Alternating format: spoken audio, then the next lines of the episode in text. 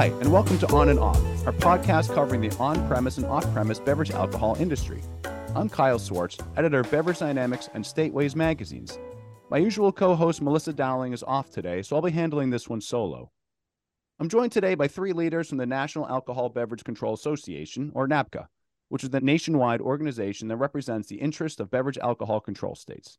Here to talk about the kind of data and important industry statistics collected by NABCA, my guests today are Neal Insley, President and CEO of NABCA, David Jackson, Senior VP Trade Relations, COO of NABCA, and Sean Noble, General Sales Manager, Control Region, Campari America. Thank you, gentlemen, for joining me today. Thanks for having us. Yeah, thanks for thanks for inviting us. Absolutely. Kyle, we uh, we certainly appreciate the opportunity to talk a bit about NABCA data. Uh, it is kind of the the internal engine that drives us.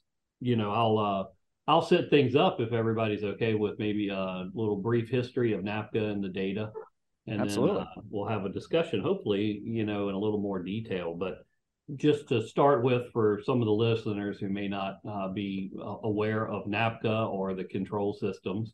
The control markets make up about 25% of the national population and about 23% of the distilled spirit sales in the United States, which is the, one of the largest markets in the world. So uh, there is, you know, a bit of a presence among the control systems in the United States as far as alcohol sales go. We are the trade association that represents those control systems. And I get asked frequently, particularly in my prior life as an attorney, you know, what is the legal definition of a control system? And technically, there is not one in federal law or, or you know, in state law. But, you know, we generally define it as at some point in the supply chain, the state owned enterprise or the government takes ownership of the product. For the control systems, that's usually every control system, it's at the wholesale level. Uh, and in some, it's also at the retail level. And, you know, even though they're all referred to as control systems, there are no two that are exactly alike, which is by design under the 21st Amendment that, you know, the, the states could decide how they want to distribute alcohol within their jurisdictions. So NABCA's mission is to support our control systems in their missions. Ideally, what we, you know, what we are after and what the control systems are after is kind of being that pivot or balance point between commerce and public safety. The ideal system and what our goal and mission is is to uh, make sure that that stays level. Uh, one does not outweigh the other, and that helps to promote safe and orderly markets. Uh, helps to provide uh, a good source of revenue uh, in these control jurisdictions and keeps the keeps the playing field level. And you know, part of that success, if you will, is directly attributed to NABCA data. Uh, our industry partners and people and other you know interest groups can you know really do a deep dive and see exactly how their product or other products or categories are doing within the control systems that can be reflective of the broader audience at large. So, you know, it's, and you'll hear later, you know, how granular the data can be and how valuable it can be to many different stakeholders. But we have a long and storied history. The, the organization was actually founded in the 30s after Prohibition and it was kind of initially founded on the premise of situation that had come up on uh, as it relates to pricing and uh, that that kind of started the the conversation in conglomerate and really started NABCA in this process of collecting data, although they weren't doing it uh, how we do it today, uh, and certainly not at the level. But you know, to say that we've you know been in the data business since the late 30s is uh, pretty unique, I think, in the market. And you know, some have said we were big data before there was big data. So uh, we we've been at it quite some time. Um, it certainly has, uh, I think, helped to strengthen our market and strengthen, uh, as I said, some of our industry partners and other stakeholders, and really getting a good look at the alcohol trends and things that happen. Our customers, our customer base, our purchasers of our data go far beyond even suppliers and manufacturers we're at a point now where you know we have a lot of large private equity firms and people financial institutions hmm. purchase our data uh, to you know have a, a vetted uh, granular look at how certain uh, categories and things are doing within the market um, and look at market trends and and develop all of that forecasting that they want to do. So uh, it's it's amazing to see how it's grown, and and I can tell you, and you we will talk a little bit more about it, but you know we're not resting on our laurels at this point either. We have a massive undertaking here at NABCA now uh, to really look at our data, to have some customer engagement, and you know see what's next and where we can go and and how we can develop. Uh, we've seen a lot of people enter the data market and enter it specifically in the alcohol data market uh, over the course of the last decade. So, you know, certainly uh, there is interest there and it is of value. And we want to make sure that we can meet those folks in the marketplace and we are getting them what they want with a vetted name like NABCA and the NABCA brand. Thank you, Neal. And, you know, uh, that kind of sounds like you're teeing it up here for David to talk a little bit about what's going on with him over on the technology side to make uh, your data uh, attractive to businesses and beverage alcohol. So, David, if you want to talk a little bit about that. Yeah, thanks, Kyle. I, I think Neal uh, started off with you know the, a little bit of history of uh, uh of NABCA, but really back in the 90s we started collecting the information. We currently collect 18 the, the data from 18 jurisdictions. The only one that's ever changed in the history of NABCA was Washington back in 2012 uh, but the rest have remained control states right from prohibition. Um, back in the 90s, when we collected the data, it was just about the product. You know, how much of it, each individual product sold and what the value was of that product in the state. And over the years, that's transformed into you can look at uh, out of the 18 jurisdictions, we have channel information for 16 of the jurisdictions. And you can look at any individual product in any account and now on any day. So we have daily data uh, that is generally between one and two days old for all uh, 18 jurisdictions. And it, you know it's a it's a challenging collect. We do it. You know there are 171 liquor boards in North Carolina, and we collect it individually from all 171. There are 210 resellers of product in Maine, so they the retail stores that sell to the on-premise, and we collect that data from all 210. So we have a very comprehensive set of data. So every bottle, every account, every state, every day. Uh, are there any newer technologies you're using right now in terms of how you're collecting this data? Yeah, yeah, there is, uh, and yeah, we collect it in a myriad of ways. We just mentioned the 171 liquor boards in uh, North Carolina. Well, we get it in just about every fashion you can think of, from email to uh, you know SFTP transfer, and the technology's changed for us. We use our main our main system is called Diver uh, or Spectre Diver, which is uh, from Dimensional Insight. Uh, we also have a new mobile platform called Gateway, which gives you access to daily data, you know, at the touch of a screen. Very simple, uh, easy way to work. But we also look at market share, and I think you know, when Sean gets into it, it's uh, a lot of the big companies, their big focus is on gaining share. Mm. And this is a simple way to do it. You can look at your share, not just what your share is in spirits or what it is in a state, but right, what is your share within an individual account? And then how can you make an adjustment to either gain share or correct a decline? And that's really the value of the information. It's so granular that it you know a salesman can go into one individual store or restaurant and see where he was as of last month. Yeah absolutely. And sean uh, that sounded like a question for you there. Do, do, you mind telling us a little bit about how you at campari uh, use the NABCA data?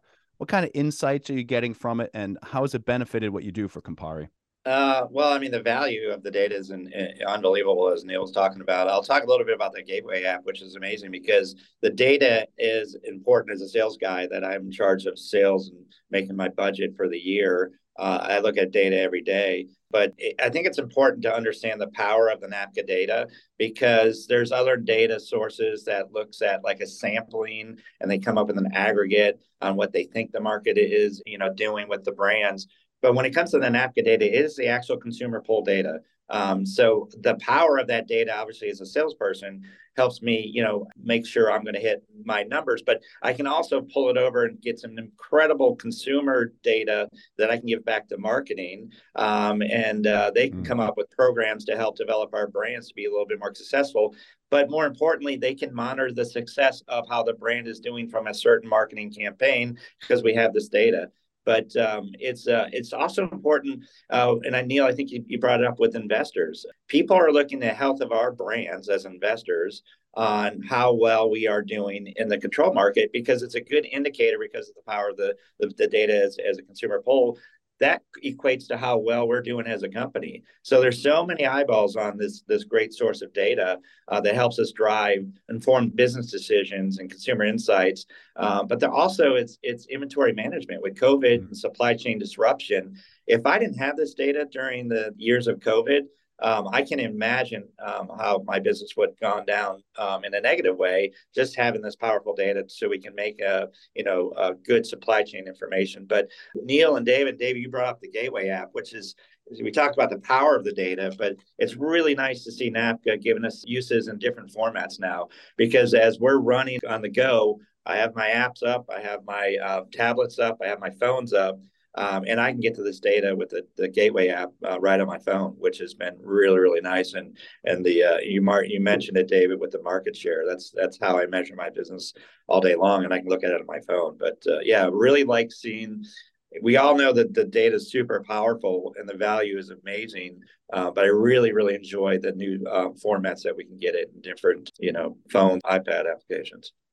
Yeah, thanks. You know, and, and the, the thing that really sets companies apart that, you know, invest in the data and look at the technology that is behind it, it gives them a really serious advantage. So somebody like Sean can can get his return on investment at a much more granular level to see whether something's working in a marketplace. So people may think that uh, you know somewhere like Michigan, where there are ten thousand on-premise accounts and they think, well, there's a, a target group of 10,000 accounts. Well, it's not really. If you're selling a $70 bourbon, you're going to find that roughly 9,000 of those 10,000 accounts don't sell bourbon at $70 a bottle. They're doing either very cheap vodka or, you know, or a gin or so on. But out of that thousand, they're the ones that are doing 95% of the business. And how do you best target it? Well, you spend against it, and that's what somebody like Campari and Sean can manage. And then they get a much better return than spreading it over a much greater area. I think the analogy I like to use it's the difference between going out in the middle of the ocean and throwing a line out and hoping to fish versus standing in a trout and throwing your line into something that you know is stocked with trout. You know, your chance of success is much greater great with that, David, because we can not only target and I can have a sales tactics and I know exactly where the fish are going to be at and I can start fishing. I can take that data back to my marketing department and we actually custom create programs just for these target lists. Yeah, great point. Yeah, and we're talking about fishing. Neal's getting excited. I can see him squirming in his chair. I was going to say he's sitting there uh, poking yeah, away. In my mind, I've got the boat loaded, and uh, you know. it really is incredible the benefits of real time data and uh, what you can learn and what can be at your fingertips, uh, as you were saying uh, on the phone. Um, I'm just wondering if you gentlemen, this is a question for all three of you, had anything you wanted to share about what kind of what you're seeing the data saying at a current moment. Well, in the last couple of months, things have started to decline a little bit. Mm. But remember, we've gone through, I think, nearly two years of staggering growth coming about from COVID. So you know, most of our states uh, had significant increases. Obviously, the on-premise did not, but you know, as we got towards the, the end of COVID or the you know the main restrictions, of course, the on-premise took off at such a rate that any decline in the off-premise was more than made up for. We saw significant increase in the value of products. So. Uh, which led to, I think Sean mentioned, um, you know, looking at inventory management and it's pretty hard managing inventory it, with tequila super premium or ultra premium growing at 80%. Now, you can see that in our data. You can see what the accounts are. Still very hard to manage inventory because if you went back seven years, which is what it takes for a tequila to be ready, and said, I think I'm going to be up 80% in 2022, I think the production people might have uh, laughed at you a little bit. Yeah, good point. Good point. And I tell you also, David, I know I look at you're absolutely right about the trends, and it's been really weird with the shift of closing of on premise and and um, some major states to the shift to off premise and then back. I I go back five years, and we hit a lot of high water marks and if you look at a concept between like maybe a year or, or six months, it may look like a decline. But during our high water mark, especially on certain brands, we've been able to hit it. Maybe not grow as fast as we have, but we've had all time highs and being able to maintain it. So flat's not not bad. That's what I tell my boss. But in sales, he, he buy it. But um, you know, it's a good shot anyways. Good try. Yeah. Yeah, uh, David, you brought up a lot of the uh, individual uh, trend questions I was going to uh, possibly ask you about. Certainly, I see the tequila boom. Certainly, I see the premiumization boom. Um, I think I want to ask you about the premiumization first. You know, alcohol has really found its way in this country in recent years as an affordable luxury. And it doesn't, seem, I mean, I, I know it's always been like that, but certainly in recent times, that's been uh, driving so much growth is a premiumization trend. I, I, it doesn't seem like we have any end in sight for that. We still see consumers trading up. We do, and if we look back over the years, you know, we and we track this all the way back to uh, 1999. So there, there are a lot of trends that and, and brands that are no longer in existence, but it's still a good way to look at it. Mm-hmm. In in control states, and I do not believe it's the same in in open states there has never been a month where the price mix was negative, and the price mm. mix is the growth of value over the growth of volume. So even during the 2009 recession, it got real close, but it actually never went below. Mm. So the, the growth in value has been higher than the growth in volume every month from you know right through that period. And that's a good indicator of the health of the industry and, and control states in general who, who have done exceptionally well right through you know either recessions or COVID. Yeah, it does seem like alcohol uh, premiumization, premium products remain a recession-proof category, and uh, alcohol in general has done very well through recessions. I also want to ask you about tequila. Obviously, we're in the middle of an enormous tequila boom. Tequila had kind of been slowly ramping up, I want to say, in a couple of years pre COVID, and then it's spiking now. I mean, you said that number 80% growth is just un- incredible numbers. Again, especially for a category that had already been growing. This isn't some overnight boom the way that it happened for, like, let's say, hard seltzer or cider or hard soda a number of years ago, and then that giant fall off afterwards. Uh, it seems like the tequila boom certainly in motion now. Do, do we see any end in sight to this? Are we worried about an agave shortage? Just thoughts on where we are in the tequila boom right now. It has, as of last month, slowed back down. Premium mm-hmm. tequila still doing exceptionally well. It's positive, but it's not at that same staggering growth that it was before. So I think things are starting to calm down. The problem with all of these products, uh, you know, anything that's aged or takes, you know, a long time for the production, you know, agave plants a six-year process anything like that, you've got to be aware of, or, you know, you've got to try to forecast six years in advance, and that's a that's a huge challenge, obviously, to get that forecast correct. Yeah, and, absolutely. And then throw in the other things that happened. Uh, lack of glass, you know, came in. Capsules that were coming out of uh, Ukraine, uh, all those different things that all impact, you know, the ability to have product in the market. And you had mentioned uh, supply chain information as well. I, I wanted to ask you that question. Speaking of lack of glass, supply chain issue, uh, manufacturing issues, where are we with those? Are, is that starting to normalize now? Uh, I might let Sean answer that one. I think. Yeah, it's so it's interesting with supply chain disruption. It's not just um, the boat; it's not at the port yet. There's, as as David said, there's glasses, caps. We we had to you know move production on components from a different part of the country. Um, it's a lot of different other other things that happen. I think it's normalizing, but it will never get to perfection for a very long period of time. But I think the companies that can use data and, and get smarter about it mm-hmm. will have less disruption and uh, will probably be on the on the better uh, end of it. But it's starting to normalize. I know a lot of, and I talked to a lot of my counterparts, is supply chain companies and divisions um, and departments have gotten a lot better. But like an agave, we're we're going to double our production in Mexico. You know that takes a year just to you know get the permits and get the production uh, running. Let alone the as David said, the agave that takes seven years to maturation. Uh, and then then throw in bourbon. You know, I mean, good yeah. bourbon is not only the production, but then it's the the the, the aging of it, and uh, you know that's eight eight ten years. So um, it's getting better. I think what's happened though is you're seeing a major shift as these departments get better and reorganize, we get a lot better at how we're doing things. And I think there's going to probably be a good thing for the environment as well. I think mm-hmm. everybody looked at it on, you know, how can I get the lowest cost and if we outsource it to the same country to get the lowest cost, well, that puts us in a huge liability if there's a, a disruption in supply chain. So how do we disperse it between the, the, the country? And if it's you're paying a little bit more, but you know it's going to be you know guarantee the inventory probably makes it a little bit more sense. So it's changing in a positive way. Yeah, good. Co- something that we do have. We have uh, you know daily inventory. Uh, I think virtually all of the states are either, if you're looking at it today, you're looking at last night's ending inventory, or at worst, the day before. So you can track it down and look at the products. You can look at the sales because we've got daily data. You should never really run out if you're managing it properly. There are always going to be allocated products and things that happen and shortages, but that can be worked through. Uh, again, just using using the data to manage it. Yeah. Uh, absolutely. Thoughts on bourbon? We brought it up and haven't really uh, touched on it yet. Obviously, we were a missed and remain a missed a giant bourbon boom. Uh, what are your thoughts on the growth of that category and the longer term trajectory? I can jump in. There's two categories that stay uh, remaining very, very hot with premiumizing. Um, as David said, that in the, in the control region, we've never we've always grown value faster than and then the volume. Uh, as far as categories goes, tequila and bourbon are still really, really, really hot. I know we as a company uh, are taking bourbon very seriously. We have a mm. pretty big bourbon brand, but we just made acquisitions for not only brands but for for uh, capacity with liquid.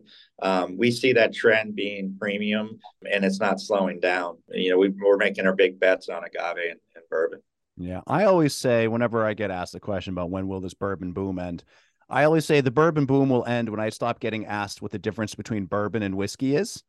Um, and I still get asked that question once a week easily, and just it just goes to show you how much more consumer knowledge is still out there.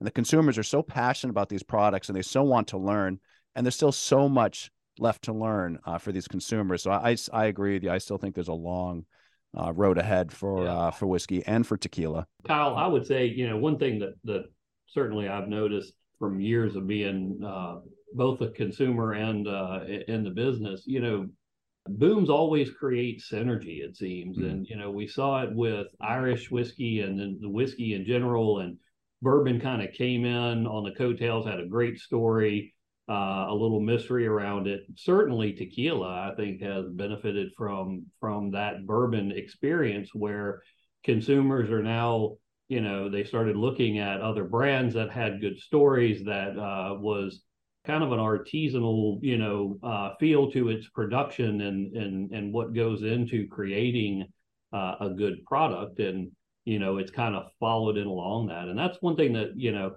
again, the data certainly is is uh, important there. Once you start to see these trends and you know who's going to be next or where's the next synergy going to be created in what category. But it it is uh, it is fascinating to me to have watched.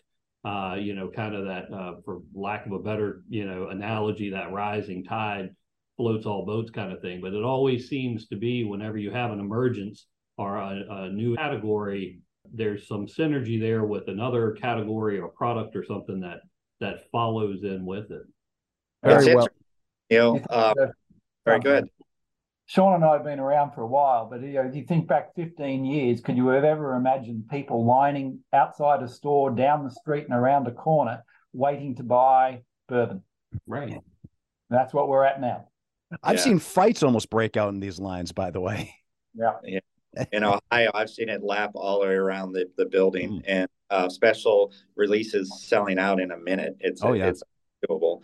Um, I was going to say, um, Neal, on your tequila trend, uh, the category being hot, it's really cool looking at the NABCA data. Is we even within the categories is what we're seeing, and and you're you're absolutely right. As consumers are kind of being more inquisitive about what they're drinking and the quality of the liquid in there, we're seeing Reposado starting to grow three mm. times on on Blanco, and it shows you the sophistication of the palate, kind of a forward and understanding what's the difference of you know a little bit of it aging does to the liquid. But uh, we're definitely on the marketing side seeing way more interest about.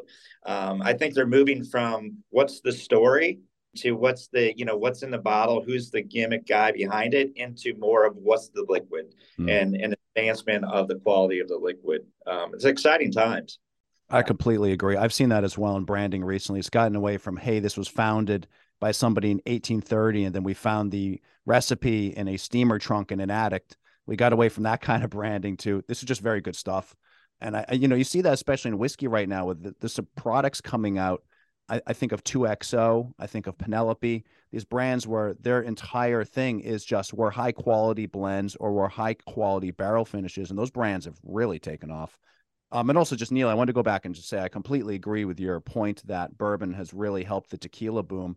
Many years ago, gosh, probably seven or eight years ago, I had uh, the great TJ Douglas. He is the owner of the Urban Grape in Boston. That's the best wine store in Massachusetts and one of the best wine stores in the country he told me uh, something that was very, very prophetic. He said, "All whiskey drinkers are tequila drinkers. They just don't know it yet, but they they figured it out." He TJ, as usual, was 100% correct on that. Uh, so he he was really early on that. Uh, I just wanted another tequila thing. You know, uh, all of us, I assume, or many of us, were down uh, in Orlando uh, for the 86th annual NABCA annual conference last month, and they have you know the expo halls, which were packed with brands and brands and brands and brands.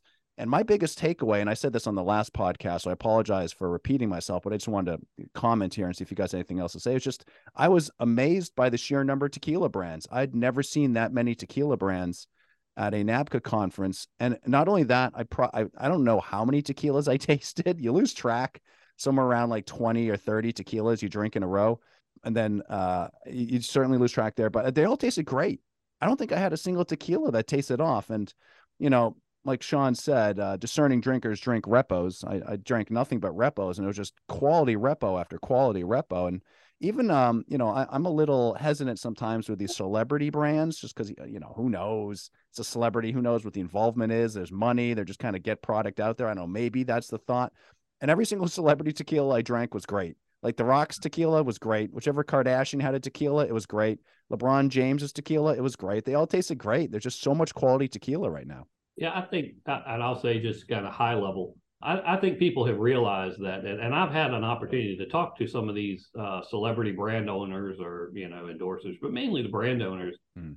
You know, they realize that the the palate sophistication, if you will, of the consumer nowadays, they might buy it once because of your name, but they're not coming back unless what's in the bottle is is of good quality. And I think they've they've come to understand that you know this is uh and plus you know it's their name on it. They you mm-hmm. know they want a good quality brand to be associated uh, with them. But i think that's transcends you know again across that entire category. The pool level is so high. I mean you mm-hmm. you know you better bring it you know if you're going to compete in that market it doesn't matter who your name is. So but but i agree. I you know and and i will say kyle just you know because of our mission and what we do. You were sampling product in a very responsible manner. Of course. That allowed you to try 20 different because they were, you know, they of course, sampled. of course. And I, and I'm a professional people, anyone listening and most people yeah, listening to aren't, aren't we all? exactly. Exactly. I have one last question for you, uh, you gentlemen. And speaking of the 86th uh, NABCA annual, and I want you all to be very honest here. Uh, while we were down there at the Gaylord Palms Resort, did you go down the water slide? I did. Well, I, I, I, went through. I didn't realize it was a trapdoor one until I got up to the very top and saw it. Uh, oh, you yeah. went to the high one. You went to the toppity yeah, top one. The high one. yeah, they they asked me if I was going down, and I asked them if they had a plunger. I I did not go up to the tippity top. I went down one of the middle ones, but boy, it was it was tightly coiled tightly coiled. And when you have a stomach full of 30 tequilas or Lord knows how many tequilas, it's you get to the bottom and you're like, all right, we're not doing that again. Fun well, Kyle, I was in commercial business meetings and I was too busy working to, oh. as I know my team may be listening to this podcast.